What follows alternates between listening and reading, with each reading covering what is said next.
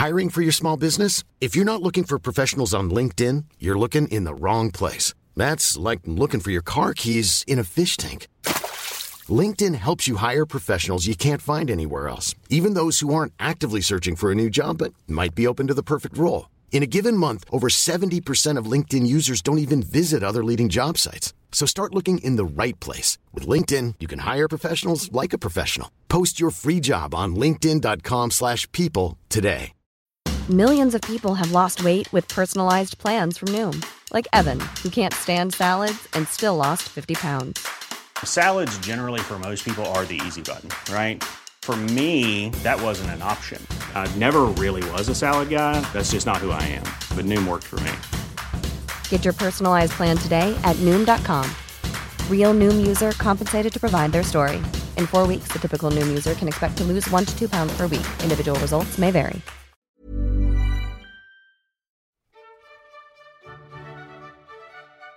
Hello, and welcome to Past, the podcast about those who would never rule.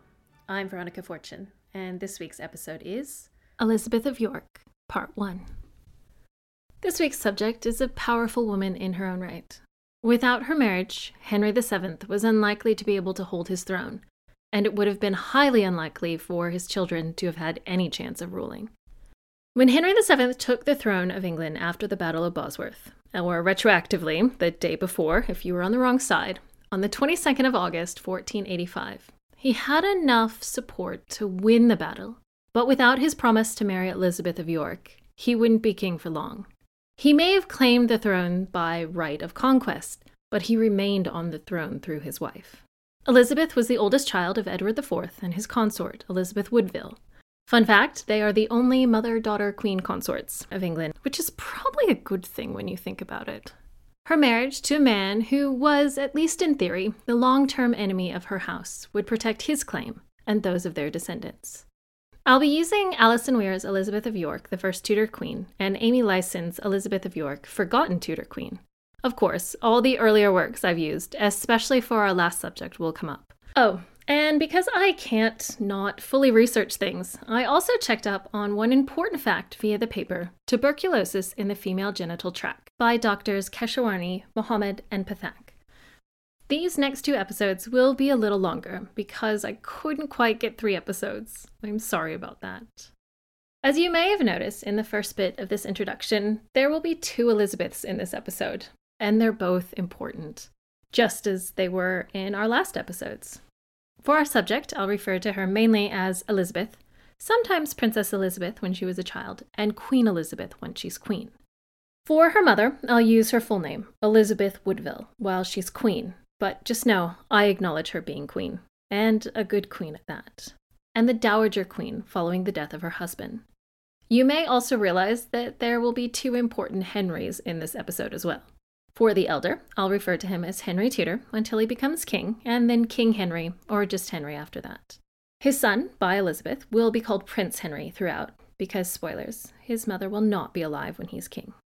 I did consider calling Henry Tudor Henry of Richmond or Henry Richmond, but I decided I'd go with the name expected by modern audiences. During his own lifetime, though, he would have been referred to as Henry of Richmond until he was king, as those of you who listen to his mother's episodes would know. Elizabeth was born on the 11th of February 1466 in Westminster Palace. She was the daughter of Edward IV and Elizabeth Woodville. She was the first shared child of her parents, but her mother's third legitimate child. Her father might have had up to two illegitimate children at this point. He does end up having a few. She was also the first princess born to a king since Edward III's youngest daughter Margaret in 1346. Remember, Henry IV's children had been born before he became king. The story of Elizabeth of York's parents' first meeting is often romanticized. Two young, unbelievably attractive people meeting under an oak tree, while Elizabeth Woodville came to beseech the young king for a return of her late husband's properties and titles. The only problem? It's probably not true at all. Elizabeth Woodville's first husband, Sir John Grey, was never attainted, and it appears that she had nothing to beg for. In all reality, Elizabeth Woodville's mother, Jacquetta of Luxembourg, had been an active member of court during her first marriage to John, Duke of Bedford, Henry VI's uncle. Even after Bedford's death, Jacquetta had been active in court. You'll remember me discussing Jacquetta's second marriage in Richard III, Duke of York's episodes. Jacquetta had scandalously married Richard Woodville, a squire. Now, I'd like to defend Richard Woodville. While not a noble, he was a competent military leader who came from a family of competent political leaders, military leaders, who were also diplomats. While he didn't have title, he was perfectly popular in court, and Henry VI eventually forgave his aunt for her impulsive decision. This means that the Woodville couple and their vast number of children would have been present in court. It's possible that Edward, then Earl of March, had met Elizabeth Woodville at a much earlier point. Maybe it was under an oak tree, but it wasn't when she was begging her king. He was likely just the son of a duke when they met. Elizabeth Woodville was unique. She was the first English queen consort of England since Edith of Mercia, Harold Godwinson's wife. Elizabeth Woodville was a descendant of Charlemagne, but that was all through her mother's line. Her father was a lowly common squire. Now, I might go on a little rant here, but I despise the word grasping. I think that people should try to better themselves if they want, especially if they can do so without hurting others. This squire was, according to nobility, nobody, but his father was actually a respected politician. I think calling someone grasping is unnecessary unless you want to call William the Bastard grasping, because he used a dubious claim to England to invade and basically rip apart the functions of a country. That's grasping. Elizabeth Woodville's family was called grasping throughout Edward IV's reign. Edward IV's closest advisor, Richard Neville, Earl of Warwick, the kingmaker, was likely the first to make that accusation. Warwick had been negotiating for Edward IV to marry a French princess to make peace between the two countries, but was blindsided by Edward IV's marriage to Elizabeth Woodville. I do understand being upset about this. It wasn't kind on Edward's part. But Warwick taking it out on the Woodvilles was a bit unfair. I mean, we can also call Warwick grasping. His father was a younger son who had been married to a wealthy heiress who was lacking brothers. Warwick's own marriage was just as grasping. I guess it's only okay to do if you're descended from John of Gaunt? Edward IV's own mother, Cecily Neville, Warwick's aunt, was disgusted by her son's marriage.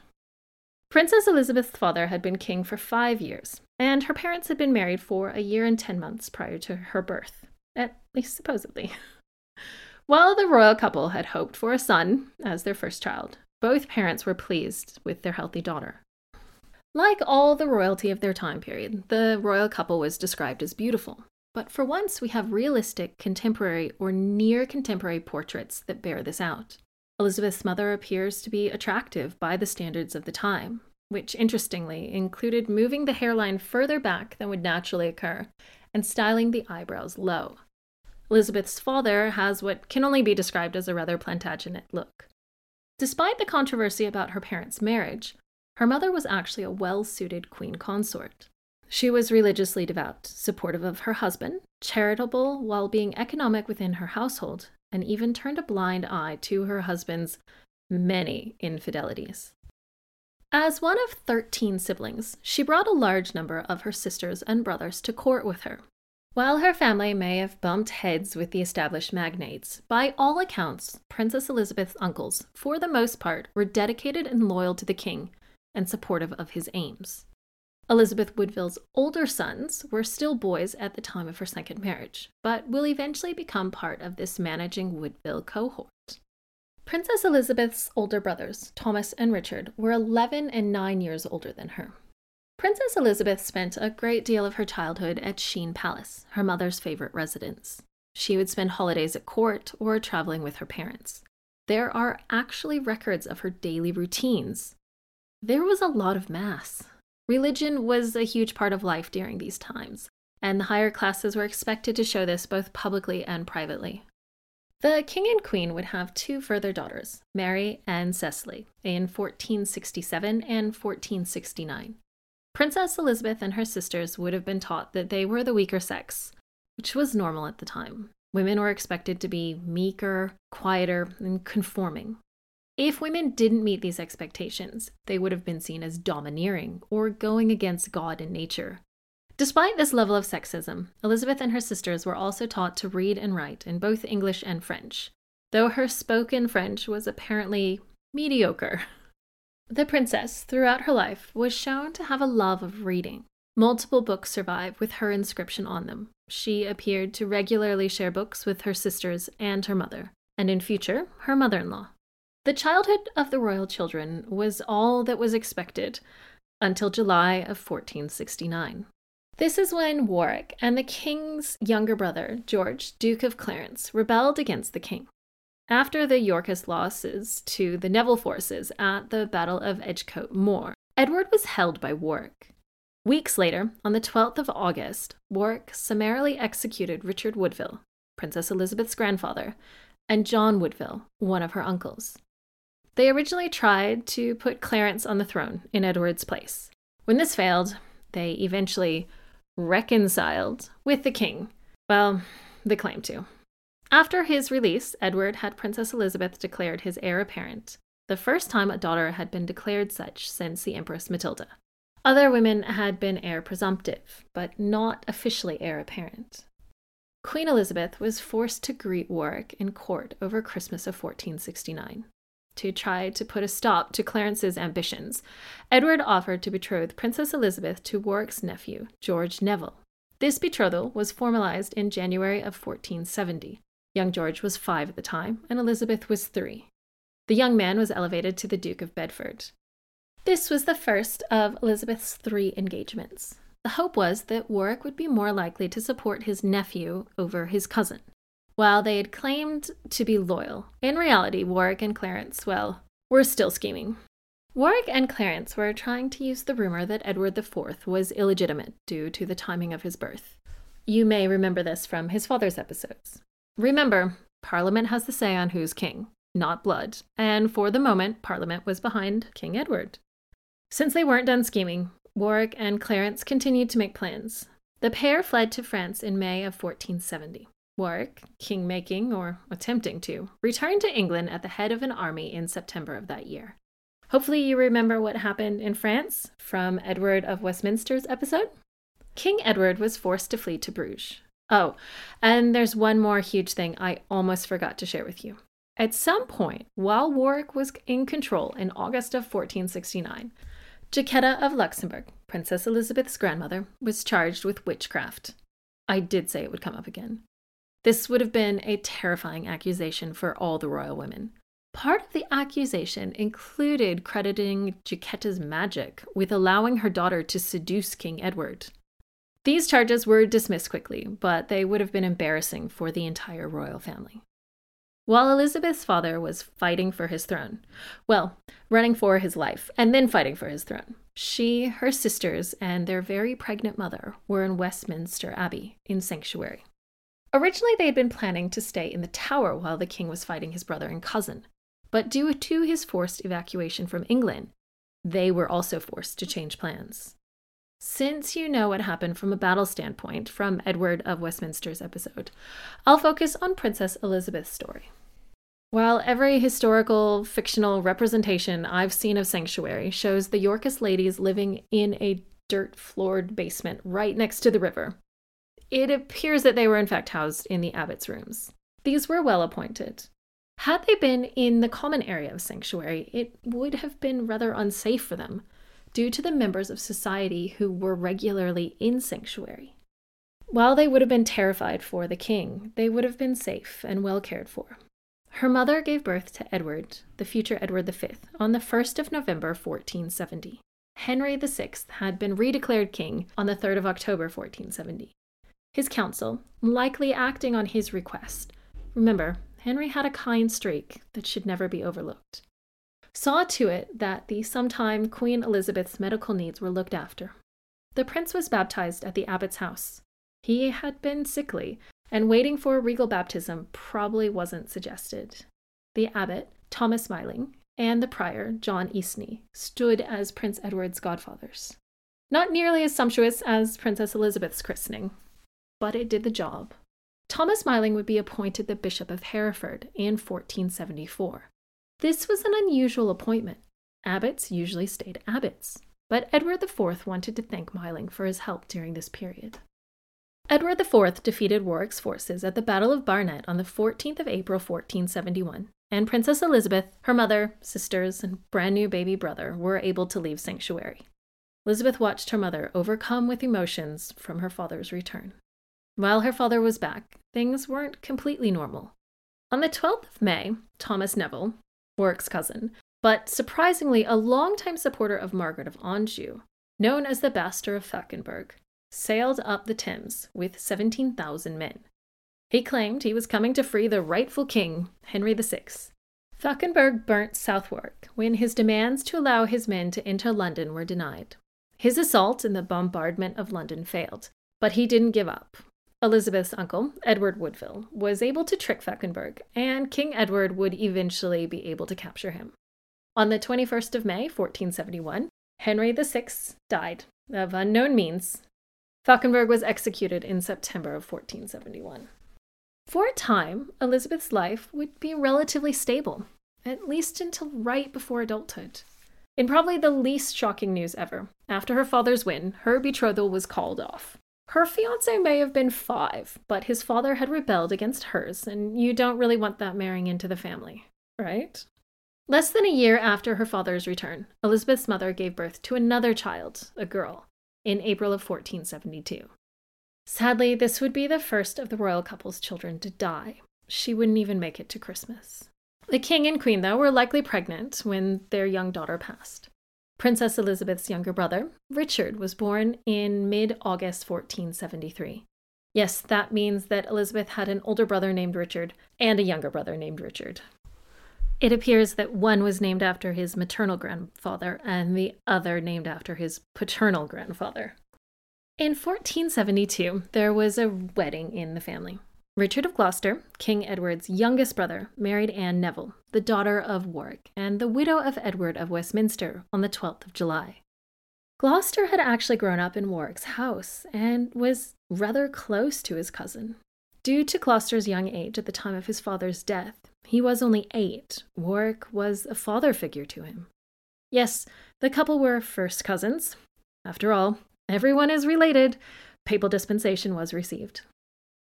Elizabeth's father had spent part of his exile in Bruges, which was controlled by the Burgundians. You'll remember that his sister, Margaret of York, had married Charles the Bold in July of 1468. This is one of the many things that had originally enraged Warwick. Charles the Bold Yes, I love Burgundian Ks. We'll actually be alive for a few more years at this point in our story. The court of Burgundy was glittering. It was everything one would expect of a medieval court of an early Renaissance duke who was aiming to become a king. Charles the Bold was a lover of art, music, culture, learning, and life from everything I've read. Like his progenitors, he wanted to make Burgundy a great place and Edward's time in his brother in law's court was something he brought back with him on his triumphant return to England. He created a black book, no, not that kind, to govern the goings on in his household. This allowed him to create his own version of the Burgundian court. Princess Elizabeth's future husband would follow a similar procedure, with the help of his mother. One of the greatest concerns of Elizabeth's life, and her parents' lives, was who she would marry. Since her earlier betrothal had failed spectacularly, finding a new husband was a goal. Surprisingly, her sister Cecily was the next daughter to be officially engaged. Elizabeth was finally betrothed on August of 1475 to Charles, the Dauphin of France, the son of Louis XI. Their betrothal was sealed with the Treaty of Picquigny, which awarded Edward IV a huge sum of money not to invade France and to give up his claim to the country. It also ransomed former Queen Margaret of Anjou for an equally huge sum of money. Elizabeth would receive, once she was married, an annual payment of £60,000, which is about 30 million pounds as of 2013. She was nine at the time. Her future husband was five, but she wouldn't be moving to France until she was 12. While girls were allowed by the church to be married at the age of 12, the age for boys was 14. So Elizabeth would be 18 before she was actually married. This would give her some time to adjust to court, in theory. While she wasn't married yet, her family treated her as though she were the future Queen of France. Had this marriage gone through, she would have been the first post conquest English princess to become a Queen of France, or a French kingdom. The previous English princess was Edgifu of Wessex, who was the daughter of Edward the Elder, Alfred the Great's son and heir. Before I get too far into the further narrative, Elizabeth's parents would have four further children after the birth of Richard Anne, George, Catherine, and Bridget between 1475 and 1480. George sadly died before the age of three. Elizabeth, her mother, and an aunt were made ladies of the Order of the Garter in 1477, when she was 11. Elizabeth's marriage plans were temporarily destabilized around the same time. In January of that year, Charles the Bold, Duke of Burgundy, died in Nancy during a seemingly minor battle. His death left his extreme wealth in the hands of his daughter, Mary the Rich. How is that for a sobriquet? Mary was unmarried and in the care of Elizabeth's aunt, Mary's stepmother, Margaret. Margaret originally schemed to marry Clarence, who was a widow at this point, to Mary. This would have, without a doubt, led to war between, well, most of Europe?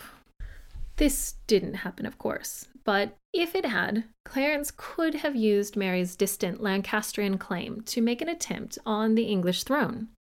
And after this message, you'll hear more. One size fits all seemed like a good idea for clothes. Nice dress. Uh, it's a it's a t-shirt. Until you tried it on. Same goes for your healthcare. That's why United Healthcare offers a variety of flexible, budget-friendly coverage for medical, vision, dental, and more. So whether you're between jobs, coming off a parent's plan, or even missed open enrollment, you can find the plan that fits you best. Find out more about United Healthcare coverage at uh1.com. That's uh1.com. Hiring for your small business? If you're not looking for professionals on LinkedIn, you're looking in the wrong place. That's like looking for your car keys in a fish tank. LinkedIn helps you hire professionals you can't find anywhere else, even those who aren't actively searching for a new job but might be open to the perfect role. In a given month, over 70% of LinkedIn users don't even visit other leading job sites. So start looking in the right place. With LinkedIn, you can hire professionals like a professional. Post your free job on linkedin.com slash people today. Hey, it's Danny Pellegrino from Everything Iconic. Ready to upgrade your style game without blowing your budget?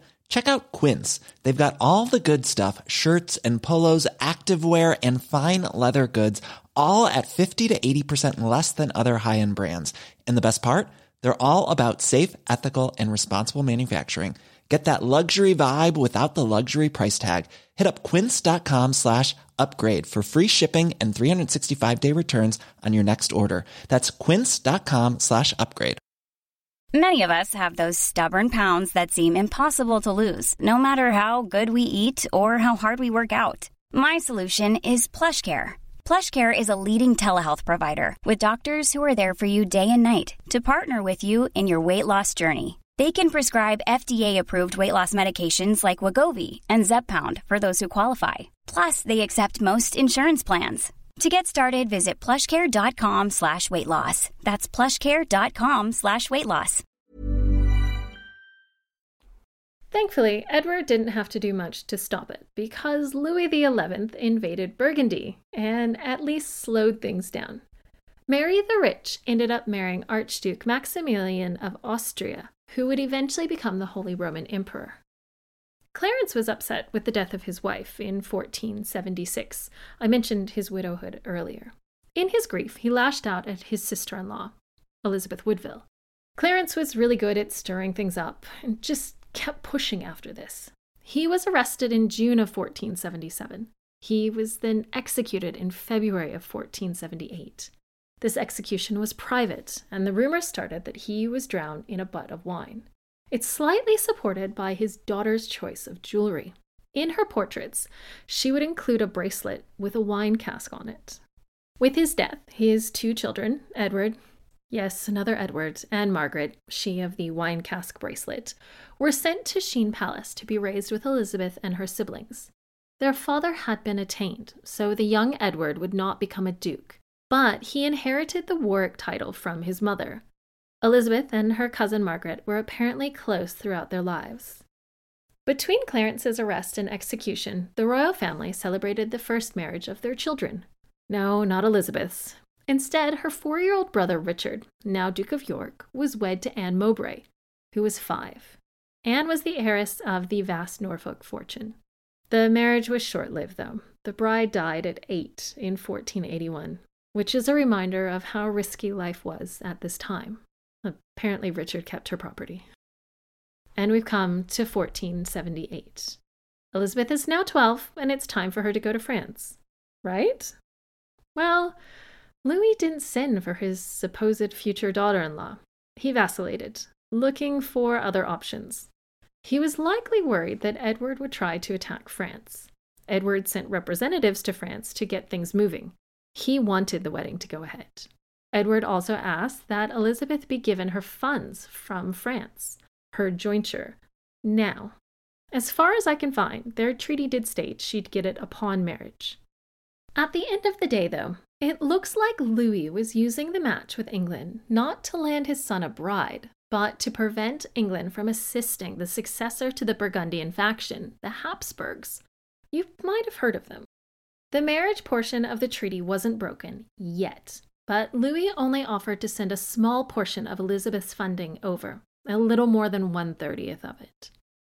Louis began negotiations with James III of Scotland for his daughter Mary. Interestingly, in 1474, Cecily, Elizabeth's younger sister, had been betrothed to James's son, the future James IV of Scotland. While this marriage wouldn't work out, someone close to Elizabeth would eventually marry James IV, as you probably know already. And what I find the most egregious part of this French Scottish marriage negotiations Louis XI's first wife, Margaret Stuart, had been James III's aunt, and Louis had been properly unkind to her. It really shows that these marriage negotiations rarely took into account the actual emotions of those being negotiated for hostages married to their jailers, and all that good stuff. While Elizabeth was waiting to hear what would happen with her planned marriage, her younger siblings were getting engaged left and right. Prince Edward was engaged to Anne of Brittany, the heiress to the Duchy of Brittany. Mary was betrothed to Frederick of Denmark. Cecily was requested to be sent to Scotland. Louis XI was still worried Edward would attack him, but he got lucky. Instead, Scotland made a move on England.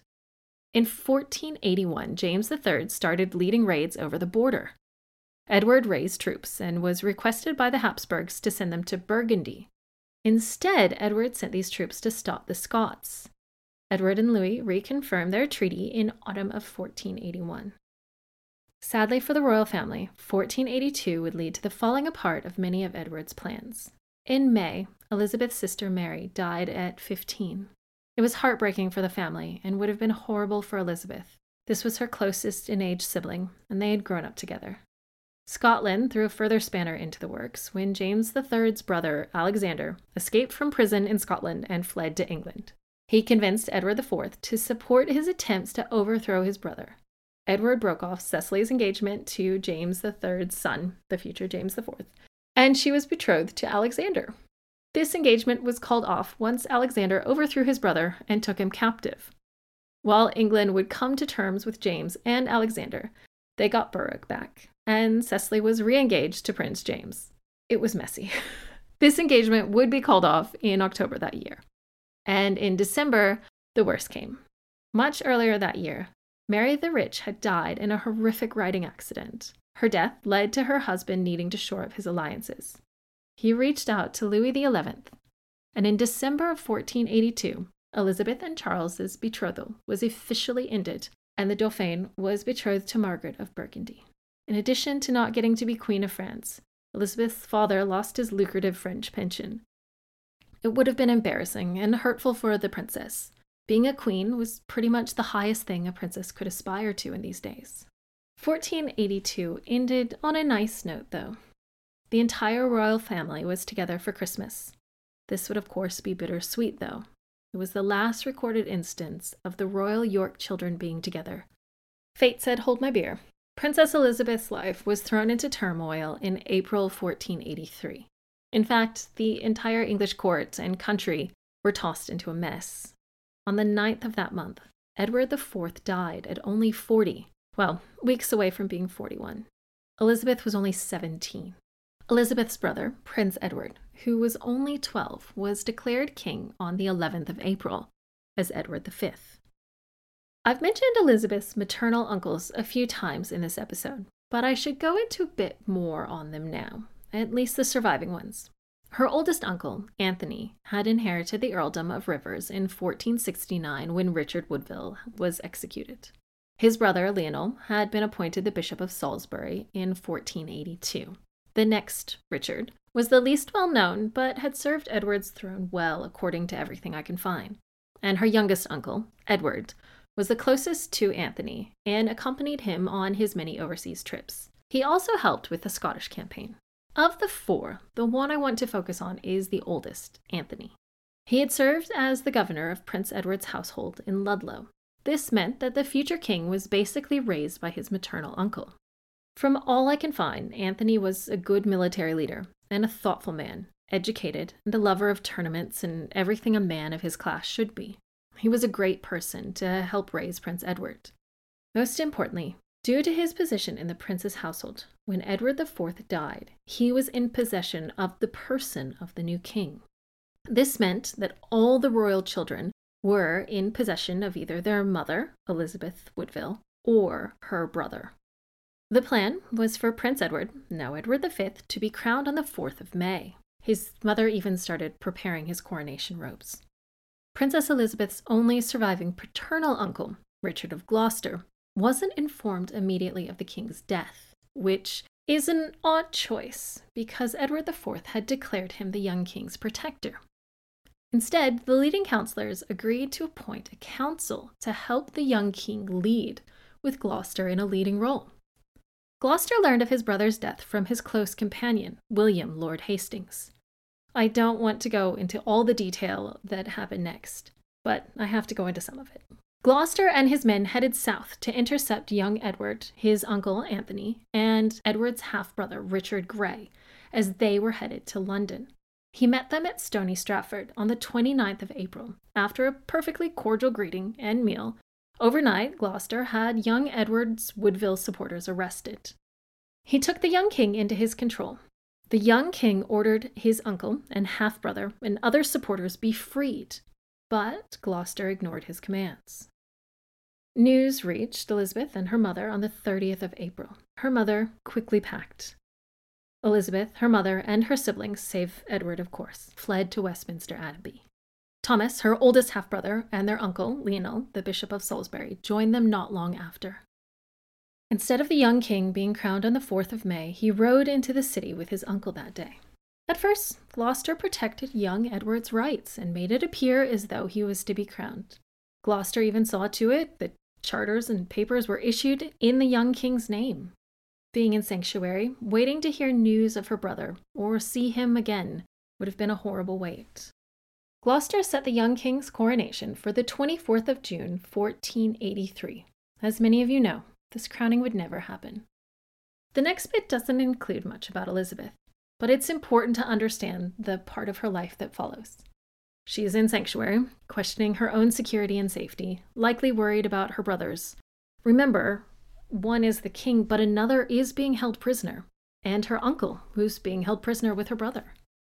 Instead of being crowned, the prince was moved to the tower for his comfort on the 29th of May. Now we hear the tower today and think it's a bad thing, place where people are taken to await execution, but it wasn't in that day. Yes, there was a prison within its walls, but remember, there was a prison at Margaret Beaufort's country palace. And at this time, it was luxurious and a common place for the royal family to live. It was especially common to stay there before a crowning.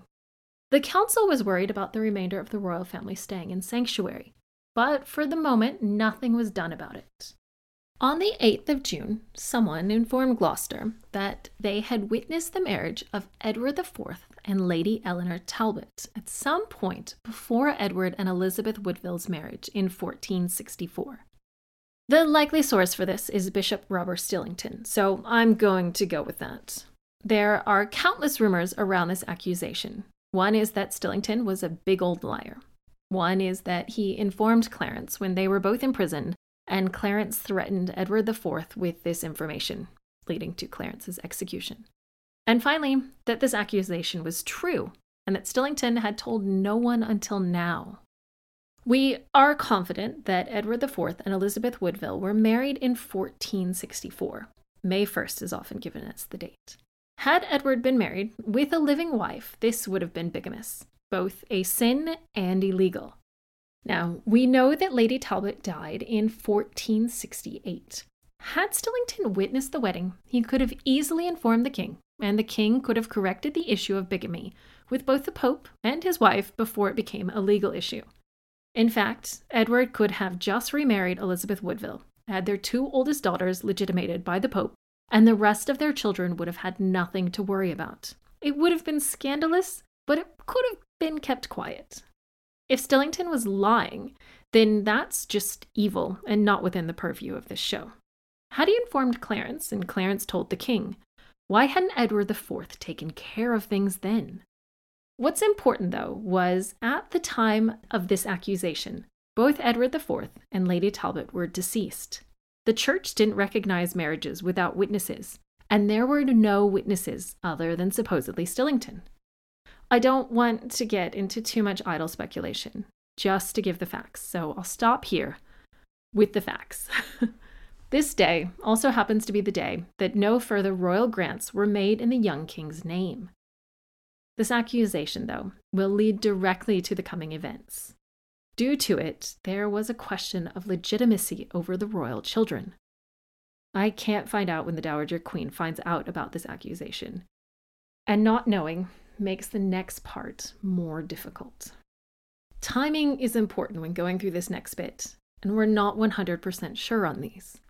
We know when Richard, Elizabeth's youngest brother, left Sanctuary the 16th of June, 1483, if you're curious. But we don't know what his mother knew at the time. William, Baron Hastings, one of Gloucester's closest supporters, at least after the death of Edward IV. Prior to this, he had been a loyal retainer of Edward. He was even married to Warwick's sister Catherine. He remained loyal to Edward IV when Warwick rebelled, but he had a minor feud, likely over a woman, with Elizabeth's oldest brother, Thomas. It appears he didn't support the Woodville family having any control in government. After Edward IV's death, he was, of course, the one to inform Gloucester and encouraged him to immediately come to London. Hastings was seemingly loyal to Gloucester until the 13th of June, when he was accused of treason. Some chroniclers have him executed that day, but others have him executed on the 20th of the month. This difference in execution date is telling, because Hastings may have changed sides to support the Dowager Queen immediately prior to being accused of treason. The reason I focus on the date of Hastings' death is what happens next. The Archbishop of Canterbury, Thomas Bourchier, you will remember him, convinced the Dowager Queen to turn over her younger son, Richard. While Bourchier had made the request, Gloucester had troops waiting outside of the abbey, with the implication that he may use them to bring the children out by force. While Princess Elizabeth hadn't spent much time with her brother Edward, she would have spent a great deal more time with Richard. She was, throughout the remainder of her life, very close to her surviving sisters. Had Hastings been executed on the 13th, it's likely the Dowager Queen would have heard about it. But had his execution not occurred until the 20th, there is a chance she thought she had a friend on her side in court still. There were still promises that the young king would be crowned on the 24th of June. The day of Edward V's planned coronation came and went, with no crowns pulled out and no princes seen. The next day would be heartbreaking for Elizabeth and her family. On this day, her older half brother Richard and her uncle Anthony, a few of their supporters, were executed. Council had not approved of this. That day, though, Council did approve of something. The royal children, Elizabeth and her younger brothers and sisters, were declared bastards.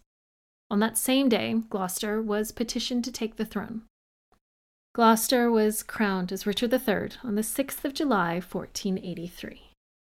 Since this episode isn't about Elizabeth's brothers or uncles, either maternal or paternal, let's get back to her. She, her sisters, and their mother were still in sanctuary. With their declaration of illegitimacy, they would have been insulted and their wealth stripped from them. The Dowager Queen was no longer referred to as such. She was referred to by her previous married name, Lady Elizabeth Grey.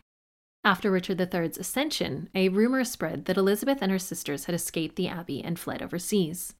This rumor, as expected, upset Richard III, who reinforced his troops that surrounded the abbey. I'm trying to be careful how I talk about Richard III. I'm not on board with the Ricardian movement, but I don't think his actual governing was bad.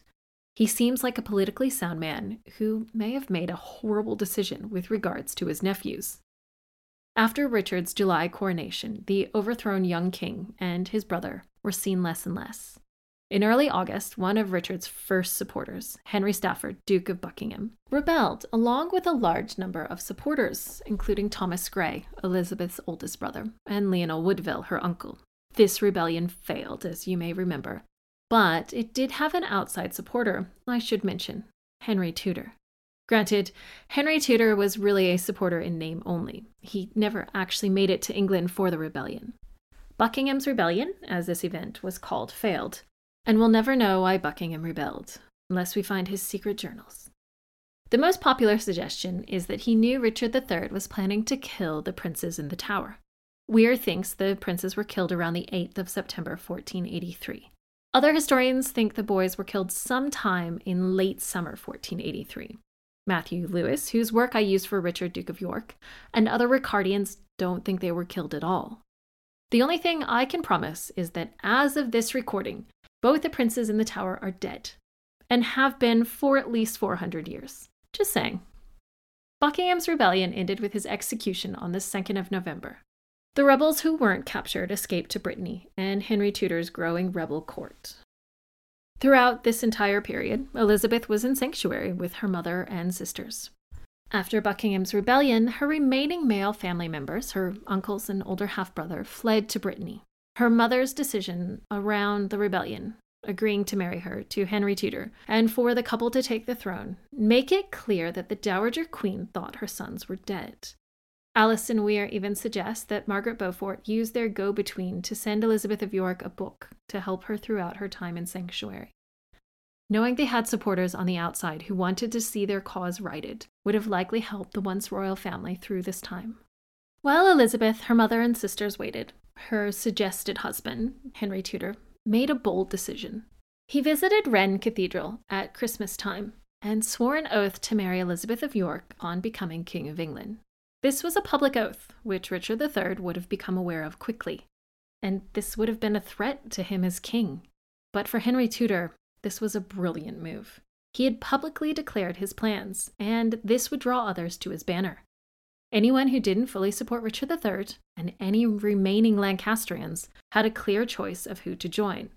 This also changed Elizabeth's value. She was no longer the bastard daughter of the late king. She was instead the planned future wife for the man threatening her uncle.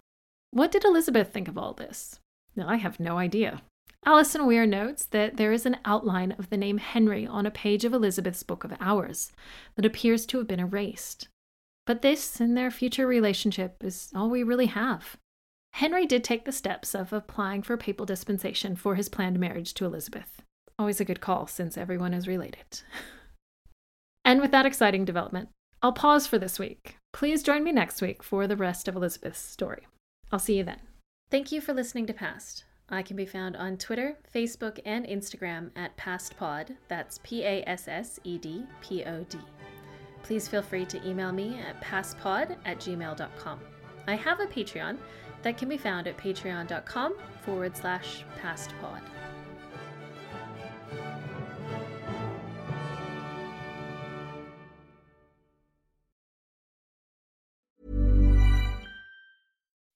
When you make decisions for your company, you look for the no brainers. If you have a lot of mailing to do, stamps.com is the ultimate no brainer. Use the Stamps.com mobile app to mail everything you need to keep your business running with up to 89% off USPS and UPS. Make the same no brainer decision as over 1 million other businesses with Stamps.com. Use code PROGRAM for a special offer. That's Stamps.com code PROGRAM.